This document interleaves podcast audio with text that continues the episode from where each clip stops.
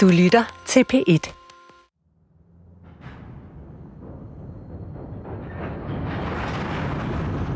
Det var, det var en overraskelse, at man, at man skulle sende så langt hen, og, og, øhm, og at vi ikke, vi ikke fik at vide før meget sent, at, øh, at, at Dachau var målet. Min farfar og hundredvis af danske modstandsfolk sidder fanget i tyske kreaturvogne i februar måned 1945. De har lige overlevet et bombardement fra allierede fly, og efter mange dages togtur gennem Tyskland, får de endelig at vide, hvor de skal hen. Til koncentrationslejren Dachau, der ligger ved München. Og, øh, og så snakkede vi naturligvis om flugtmuligheder. Det gør fanger altid. Det gjorde vi også. Men de slipper ikke væk. Ingen af dem ved, hvor slemme forholdene egentlig er i Dachau. Men det skal de snart finde ud af. Og der bliver, der bliver de her øh, lige så slæbt ud og bliver øh, lagt ligesom ølflasker i en kasse.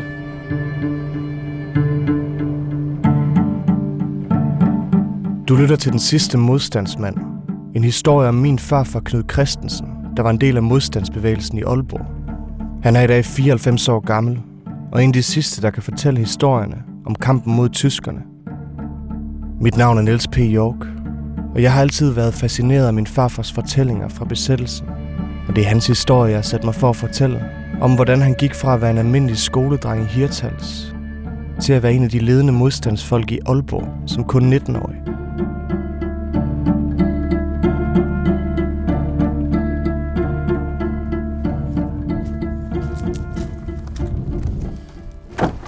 Hallo.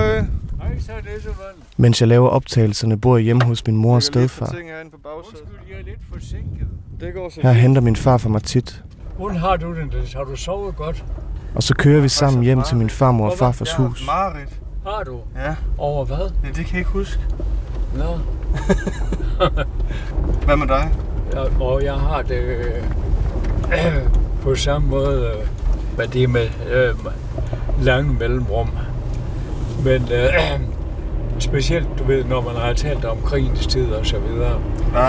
så er der jo nogle erindringer, du ved, der dukker op, og det, I sidste afsnit hørte vi om, hvordan den danske regering gik af, og tyskerne indførte dødsstraf over for modstandere af nazisterne, mens Gestapo fangede, torturerede og henrettede min farfars modstandskollegaer.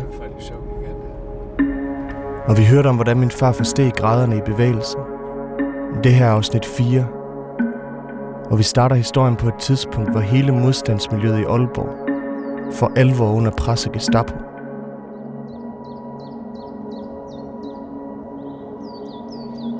Det er forår 1944. Rapsmarkerne uden for byen er malet gule, og kildeparken i Aalborg er lysegrøn. Min farfar er 19 år, og i hans klasse på Handelsgymnasiet er de i gang med at forberede sig til afgangseksamen, da det banker på døren til klasseværelset.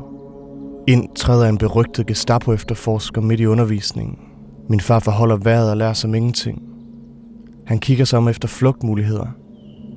Men så spørger Gestapo-manden efter min farfars klassekammerat Knud Erik, der var flygtet til Sverige ugen for inden. Min farfar slipper den her gang, men jorden brænder under ham. Men øh, der opbygges altså en, en øh, berettiget frygt for, at man kan være i farezonen, og som gør, Nå, så må vi lave noget andet. Og så er det, at man flytter et sted hen, og, øh, og øh, endelig øh, fuldstændig skifter identitet. Min farfar skifter identitet og får lavet falske papirer. Hans navn er nu Jørgen Knudsen. Han flytter adresse til et kælderdepot, som bevægelsen har i Aalborg. Det styrker hans sikkerhed, men frygten er hele tiden at blive arresteret. Rygterne om Gestapos metoder er spredt vidt i modstandsmiljøet. Og det kan være, det lyder banalt, det spørgsmål. Men øh, hvorfor, øh, hvorfor er du bange for at blive arresteret? Altså, når, når man har øh, efterhånden har, har hørt øh, øh, det, jeg har hørt om Gestapo, øh, så er det ikke lige netop det nære bekendtskab med den organisation, man ønsker. Men øh, det, man, det, man frygtede allermest, det gjorde jeg i hvert fald, det var jo, at man skulle komme til at afsløre noget, der trævlede modstandsbevægelsen op. noget, som resulterede i, at, øh, at folk bliver arresteret og bliver udsat for umenneskelig behandling osv. Min farfar har god grund til at frygte Gestapo. Han er med i en sabotagegruppe, han har deltaget i våbenmodtagelser, og i den her periode starter han sit eget illegale blad Budstikken, Fri Just Tidene, hvor han fungerer som chefredaktør. I bladet fortæller de blandt andet om, hvorfor sabotage må udføres. De beskriver, hvorfor stikkere skal likvideres, og de opildner danskerne til modstand. Og så skriver han politiske ledere om, hvordan Danmark skal være, når der måske engang bliver fred. Det var jo vigtigt. Det var jo gennem den illegale presse, at vi, øh, om vi så må sige, vandt folket for modstanden. At skrive de illegale blade er én ting, men det risikable ved arbejdet ligger især i, at bladene skal fordeles og sendes rundt. Mange mennesker er involveret over hele det nordlige Jylland, og det betyder, at mange mennesker potentielt kan afsløre min farfar. Men farligst af alt, så er min 19-årige farfar blevet en del af ledelsen i det olborgensiske modstandsmiljø. I ledelsen har de en overgang magten til at beslutte, hvilke stikker der skal likvideres. Det er det, min farfar kalder for det hårdeste job af dem alle. Jeg ville meget, meget nød, nødig i dag have været en af dem, der havde, der havde likvideret. Men øh, det var jo vilkårene dengang. Jeg, ville, øh, jeg er glad for at ikke have, have gjort det. Min far får aldrig selv det job at slå nogen ihjel under besættelsen. Men han sidder med i diskussionerne om, hvem der må dø. Vi, vi havde den beslutning, at vi skulle være tre, som var enige om det. Men hvorfor, hvorfor er det det værste? Det, øh, jamen herregud, for, for at springe nogle maskiner i luften, eller, eller nogle biler, eller nogle skibe, eller hvad man nu kan gøre, det er jo ikke andet, det er jo ikke andet døde ting. Men det der med at afskylde hen og skyde en mand, det var et job, som belastede nogen, også efter krigen, og som medførte, øh, har jeg hørt, der er ikke noget af dem, jeg kender, men det har altså medført, altså, at, at, at folk har fået dybe depressioner, som har endt i selvmord. Gennem 1944 blev modstandsbevægelsen mere og mere professionaliseret. Der er blevet etableret regionsledelser med militær inddeling i kompanier, delinger og stabsledelser. Stikkerlikvideringerne blev også sat i system, og nogle grupper får det som deres hovederhverv. Men alle blev opfordret til at tage sig af stikkerne. Det sker blandt andet gennem BBC, som sender fra England. Bekæmp med hensynsløs opmærksomhed og udholdenhed alle landsforrædere og stikkere. De, der er uværdige til at træde på Danmarks jord. Alle dem, der på Judas vis slipper landsmænd i tysk fængsel.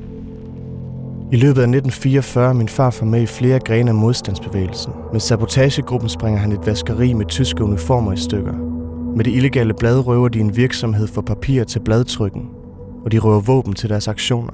Altså man gjorde, hvad man kunne øh, for at, at, at fortsætte øh, krigen mod nazismen og tyskerne. Øh, I, I sikker forvisning om, at, øh, at øh, på et eller andet tidspunkt, så gik det nok ikke længere.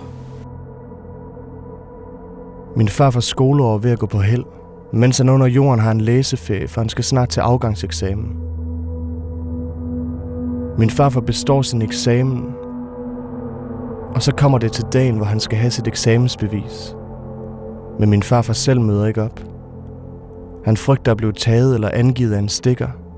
Hvem vidste om, om, om, om, om, om en eller anden i, i Handelsgymnasiet havde, havde familie eller forbindelser, som havde forbindelse med tyskerne.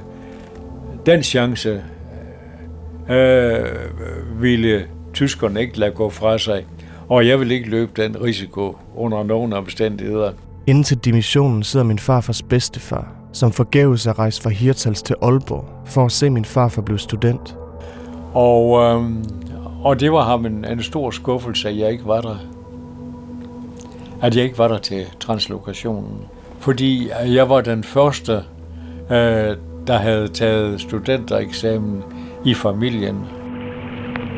Dansk pressetjeneste i Stockholm bringer en række yderligere enkeltheder om de begivenheder, der de sidste dage er indtruffet i København, som følge af befolkningens reaktion med de tyske forholdsregler udgangsforbud, henrettelse af gidsler og vilkårlige skyderier i gaderne. I sommeren 44 er der folkestrækker og oprør i Danmark. Denne gang særligt i København. Danmark går snart ind i en periode, der nærmest kan betegnes som borgerkrigsagtig. I Aalborg er presset på modstandsbevægelsen blevet så stort, at min farfars ledere og flere vigtige personer er flygtet ud af byen. De står alene i en periode. Min farfar og dem, der er tilbage, er endnu mere udsatte nu. Alt imens vender krigen for alvor. Den berømte D-dag bliver indledt, da de allierede går ind i Normandiet mod tyskerne.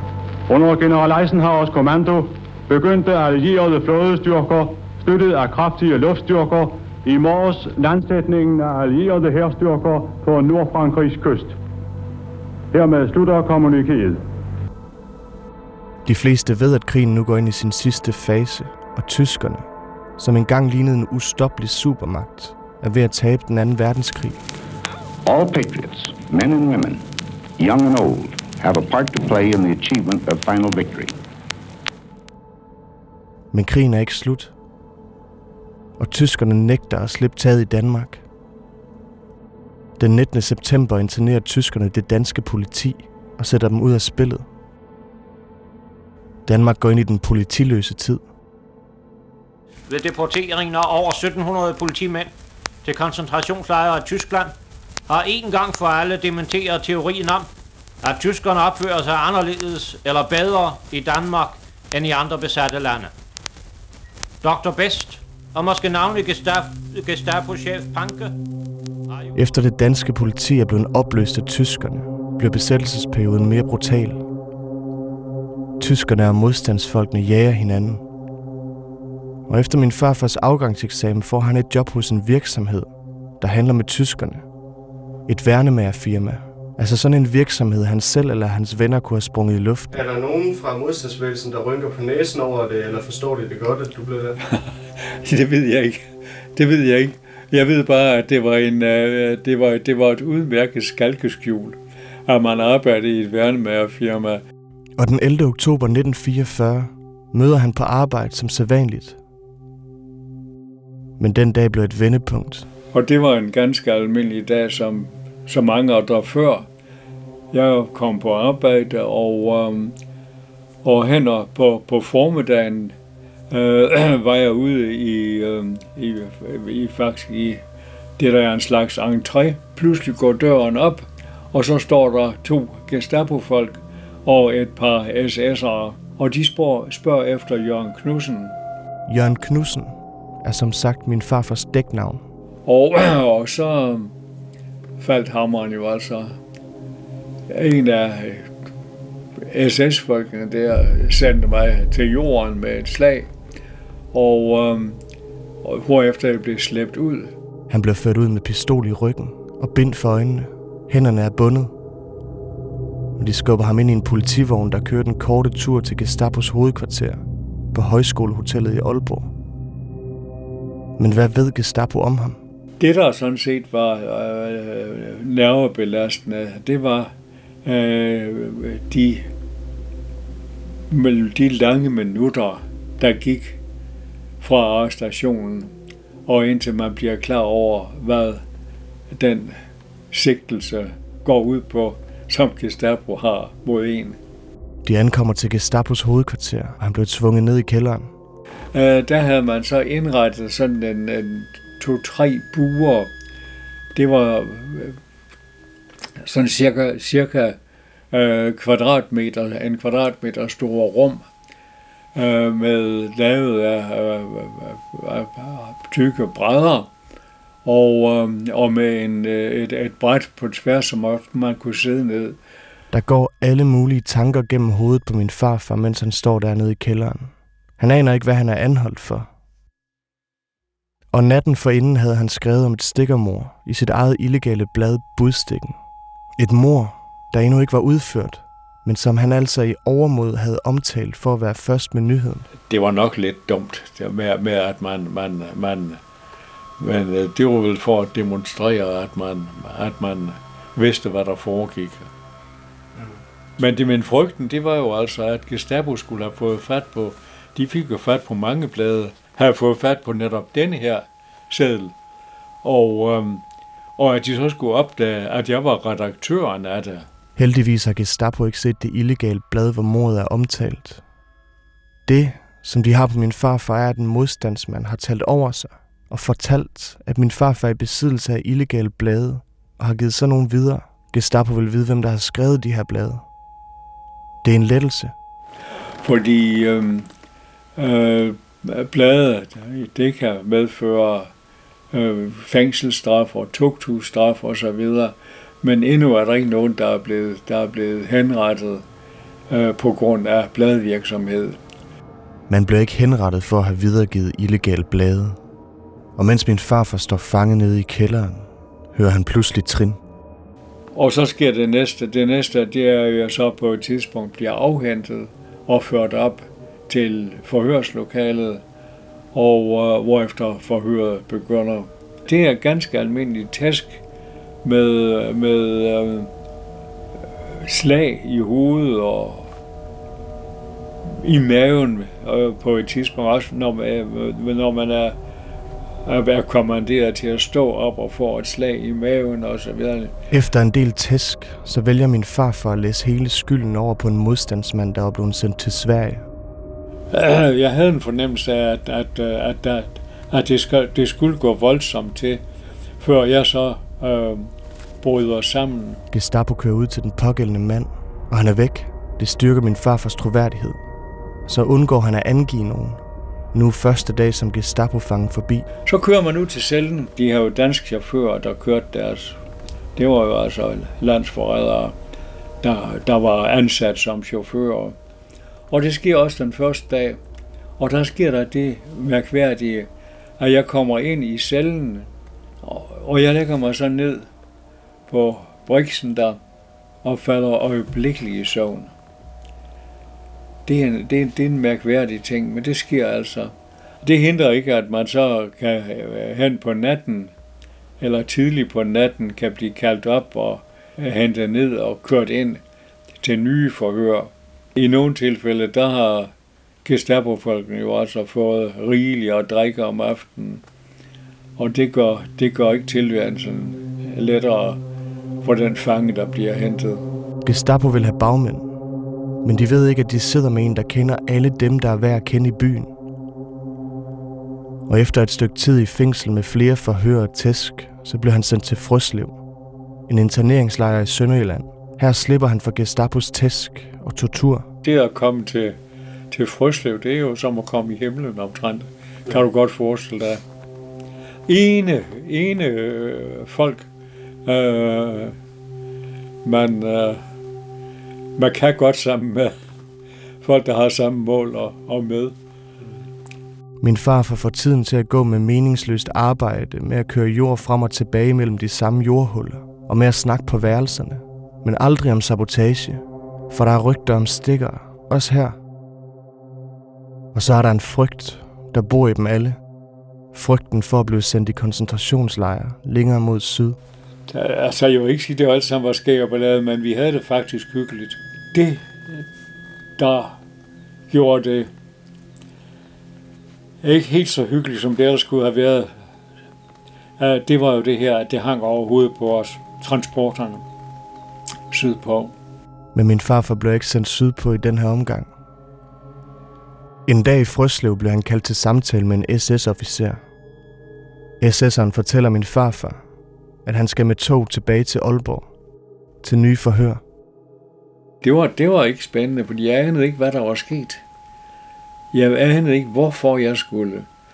Og de kunne jo have taget nogen, som kunne have fortalt en hel masse om mig. Øh, så det var, der var man sådan lidt øh, beklemt over, at nu skulle man til det igen deroppe. Og efter en lang togtur, så ankommer han for anden gang til Gestapos hovedkvarter i Aalborg. Og der sker så det, at jeg bliver med det samme, jeg kommer ind der, beskyldt øh, for at være en forbandet løgnhals. Og, øh, og også, at jeg havde ført det tyske politi bag lys, og det ville jeg komme til at fortryde. Der er råb og raseri, og tyskerne slår til på min farfars 19-årige krop. Og så nærmest ud af det blå, så møder min farfar en gammel ven, Øh, han, han bliver hentet ned fra, fra sin celle, og hans ansigt, det var blegt, og det var ophovnet, og, øh, og det kunne ikke være værre, at det var netop var Christian, der kom der. Christian Svensen, som min farfar havde indrulleret i bevægelsen et år forinden. Svensen var blevet fanget og tortureret. Han havde jo været min øh, højre hånd i den eksplosive afdeling i temmelig lang tid. Så spørger Gestapo, om jeg kender ham. Nej, sagde jeg, det gjorde jeg ikke. Og herefter så kommer der et, et velrækket baghåndslag, kantslag fra Eckhart, så jeg ryger ind i træmmerne. Og øh, jeg har sagt, jeg kender dig. Jeg har sagt, jeg kender dig, råber, råber Svendsen. Bebrejder du ham, at han... Øh... Aldrig et øjeblik. Altså, når man kender med Gestapos metoder, så bebrejder man ikke nogen noget, der har været udsat for forhør. Anklagerne drejer sig nu om sabotage og våbenmodtagelse. Situationen er alvorlig. Straffen kan blive dødsstraf. De næste dage går med de såkaldt skærpede forhør. Min far forlyver, at han ikke kan tysk, så han får mere tid til at tænke over sine svar. Og særligt en dansk tolk ved navn Fritz Eckhardt skal vise sig at blive min farfars dødsfjende. Selvom Fritz Eckharts job er at være tolk, så tæsker han også min farfar. Du er en forvansker min udsagn, øh, deltager som bødel, og er en udpræget sadistisk type, du ved, der nyder at tæske folk. det var ham simpelthen en nydelse. Jo mere han kunne pine og plage folk, jo mere lyste han op. Og det resulterer i, at på et tidspunkt i Aalborg, øh, på et tidspunkt lover mig selv højt og heldigt, at hvis jeg overlever krigen, så vil jeg slå ham ihjel. De to gamle venner, Christian Svendsen og min farfar, bliver torteret og forhørt hver for sig, og Gestapo vil have dem til at angive deres venner.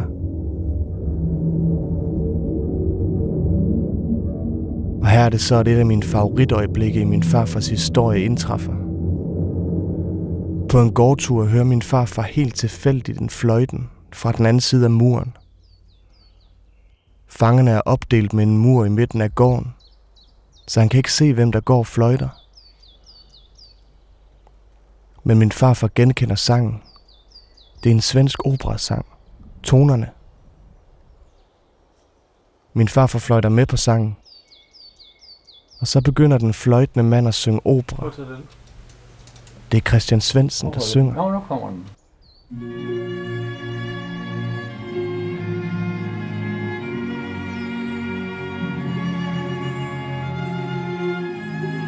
Er det for højt?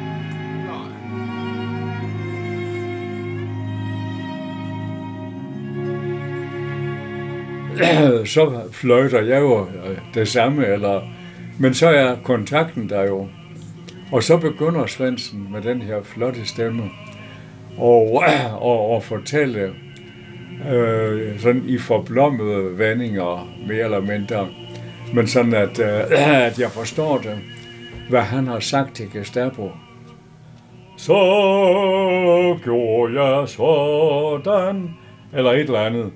Og tyskerne kunne jo altså ikke forstå noget af det. Og, og, og derved, ja, jeg, jeg vil sige, at uh, han sparede mig for en uh, forfærdelig masse. Fordi nu, nu, nu vidste jeg, hvad de vidste om mig. Og det var altså, uh, det var jo en, en, en, en lille del af det, uh, de kunne have, have vidst hvilket kunne have været farligt, øh, ikke bare for mig, men også for andre. Og hvis tyskerne ville øh, have en eller anden, og de havde en, en, en formodning om, at man vidste, så havde de midlerne til at få folk til at snakke.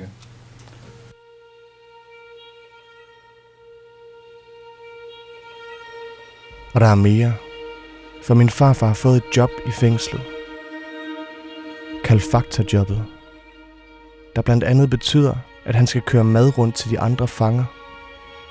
Det er vigtigt, for mellem kartoflerne smutter min farfar små sædler ned med informationer til Christian Svendsen, og så blev en af min farfars tyske fangervogtere ved navn Osvald en slags ven. Osvald kigger belejligt væk, når min far får smugler sædler ned i maden. Vi havde det øh, fint sammen, og, øh, og han overså beredvilligt, hvad der skulle overses. Det, det synes jeg, jeg i og for sig selv er en væsentlig ting, at det er, at det er, det er systemet og magten og så videre, man bekæmper, og ikke, ikke den, det enkelte menneske som sådan.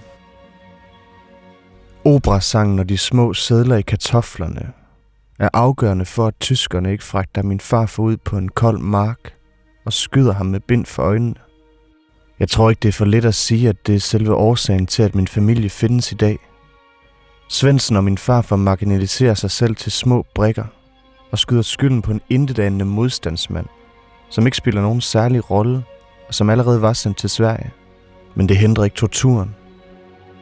Det værste, det var, øh, de har en tyremie, og en tyremie, det er simpelthen indtørret kønsorgan fra en tyr. Det er en pisk, og det er del man har grimt noget at få, at få øh, tæv af. Det trækker altså nogle blodige striber hen over ryggen. Hvordan holdt man modet op? Hvordan gjorde man det? Det ved du, det er det med de værste spørgsmål, jeg var udsat for siden Gestapo. Hvordan gør man det? Øhm, ja, hvis man har viljen til ikke at bryde sammen, så prøver man at holde ud så længe som muligt. Min farfar Svendsen holder ud længe nok til at undgå dødsstraf. Den anden verdenskrig er snart forbi, men ikke for de to. Snart blev de sendt til Frøslev og derfra videre til koncentrationslejren Dachau. Dachau, befrielsen, og min far får lykkes med at få slået bødlen Fritz Eckhardt ihjel. Det kan du høre mere om i næste og sidste afsnit.